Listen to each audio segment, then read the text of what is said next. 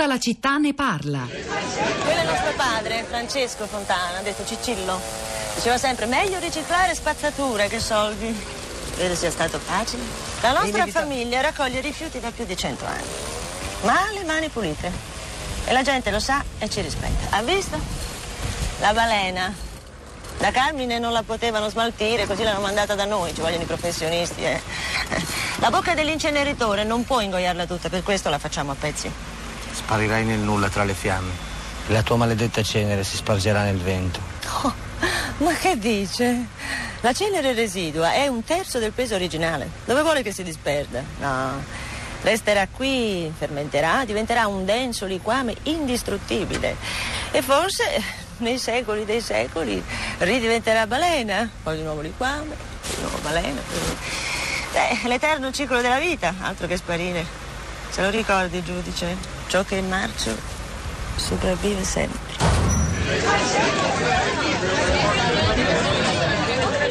Arriva La Bufera, un film del 1992, regia di Daniele Lucchetti con Diego Batantuono, Silvio Orlando, Margherita Bui, Marina Confalone, racconta la storia di un giudice inviato in una cittadina del sud Italia che si rende conto molto presto di come il paese sia controllato dalle sorelle Fontana che gestiscono lo smaltimento dei rifiuti e bramano ad ottenere l'appalto di un nuovo inceneritore pubblico di prossima costruzione. Una storia di 25 anni fa, ma insomma che ben si adatta anche oggi a un'Italia che pur tuttavia è cambiata. Io ricordo le cose che ci ha detto in trasmissione stamani, le potrete riascoltare tra poco sul nostro blog insieme ad altri estratti audio.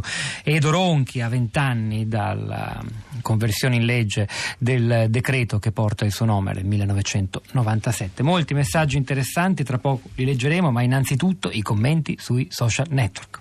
Anche qui sono molto interessanti. Ciao Pietro, buongiorno, buongiorno a tutti. Sono molto interessanti, però i commenti su Facebook, sul nostro profilo, anche in giro in rete, ma meno su Twitter, nel senso lo dico perché se, se cerchi rifiuti, spazzature, eccetera, su Twitter trovi veramente solo eh, lo scontro, la questione, la polemica politica. Anche se Invece, noi ci abbiamo trovato il tweet di Leonardo Becchetti da cui abbiamo preso spunto Che abbiamo utilizzato puntata, stamattina. Sì, c'è diciamo questo doppio ruolo, polemico e, e, e, e utilizzo, scopo, spunto, ma invece dove si fanno i ragionamenti un po' più estesi, si portano le esperienze eh, su Facebook o almeno sulla nostra bacheca. Allora, Tristan dice o si fanno programmi a lungo termine per una gestione corretta senza aumentare il peso sull'ambiente e sulla salute pubblica o si prosegue alla vecchia maniera, ciecamente, fregandosene della natura dei figli e dei nipoti. Io scelgo la prima, magari più difficile e impegnativa, ma di cui posso andare relativamente fiero e non dovrò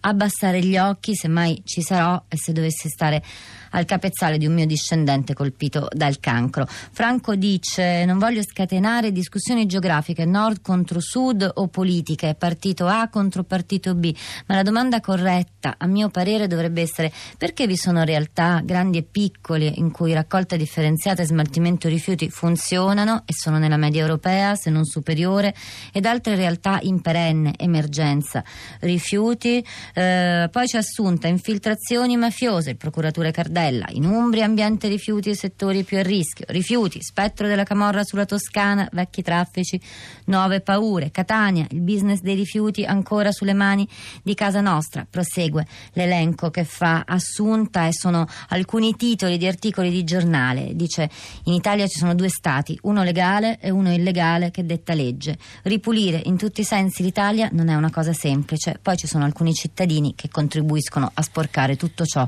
che è esterno alla propria casa. Anna da Roma, buongiorno, benvenuta. Ah, buongiorno, grazie a voi.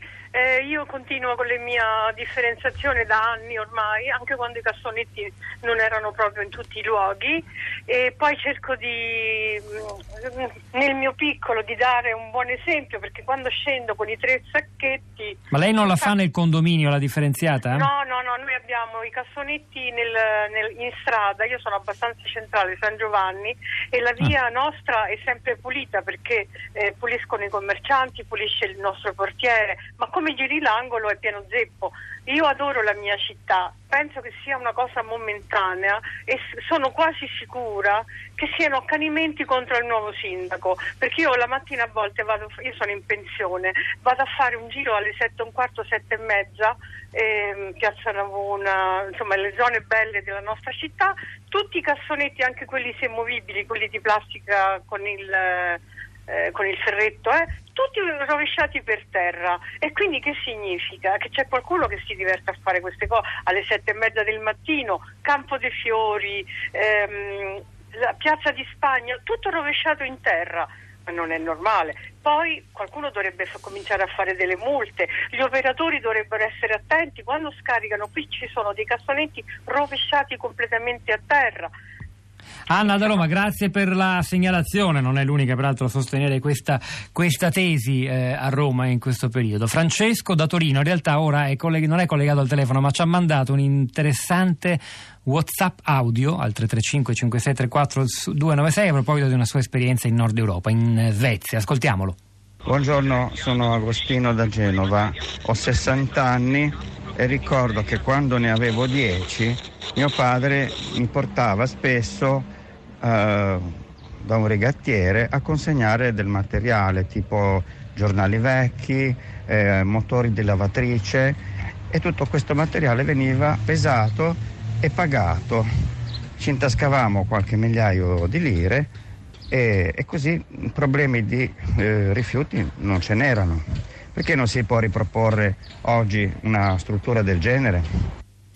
Scusate, ho fatto un po' di confusione. Di Svezia ci parla, questo era un messaggio WhatsApp audio. Di Svezia ci parla invece Francesco che, da Torino che è collegato al telefono. Buongiorno Francesco. Buongiorno a tutti voi, buongiorno. A lei. Eh, io appunto io ho fatto questa segnalazione, una riflessione che ho fatto vivendo in Svezia per oltre tre anni. Ho osservato che parliamo dei rifiuti urbani, perché i rifiuti industriali è un altro discorso ovviamente eh, I rifiuti urbani sono divisi in quattro categorie con dei sacchetti colorati concentrati in delle isole ecologiche con le steccato di legno intorno, quindi anche abbastanza diciamo, gradevole da vedere, nonostante diciamo, il punto che non è proprio bello di vedere i rifiuti così. Quindi hanno risolto, secondo il mio avviso, abbastanza bene il problema di non avere rifiuti nelle, nel porta a porta, sotto le case, per le strade.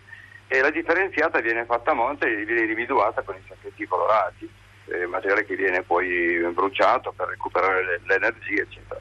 Il punto è che se da noi ci sono tante idee, questa è la mia conclusione, vuol dire che non c'è un'idea, perché dico, è possibile che ci sia una confusione, una sovrapposizione di idee e di soluzioni. Se ne sceglie una, si fa un progetto nazionale Magari, magari, quelle di Treviso che ci ha raccontato Leonardo Becchetti.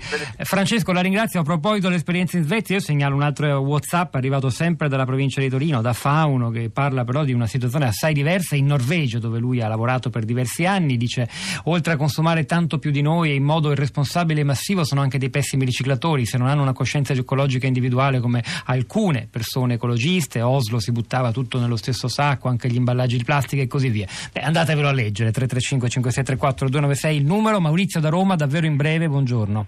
Sì, buongiorno. Eh, io, buon Una battuta.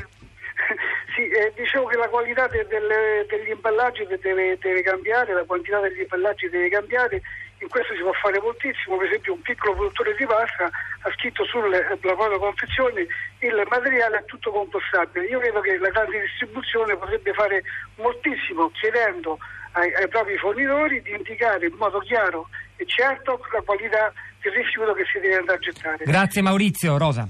Allora, segnalo i commenti anche sul blog di Giovanni e Marisa, andateli a leggere. Poi Domenico dice la vulgata racconta un'Italia poco virtuosa nella gestione rifiuti, invece proprio il nostro paese vanta alcune esperienze all'avanguardia in Europa e nel mondo, non solo nei piccoli centri. L'esempio del consorzio con Tarina che ha raggiunto risultati record in breve tempo, servendo un territorio complesso, dovrebbe insegnare qualcosa e non dimentichiamo anche l'esempio di Milano. Quindi, per cortesia, usciamo dalla solita storia che ci racconta termovalizzatori come una buona soluzione.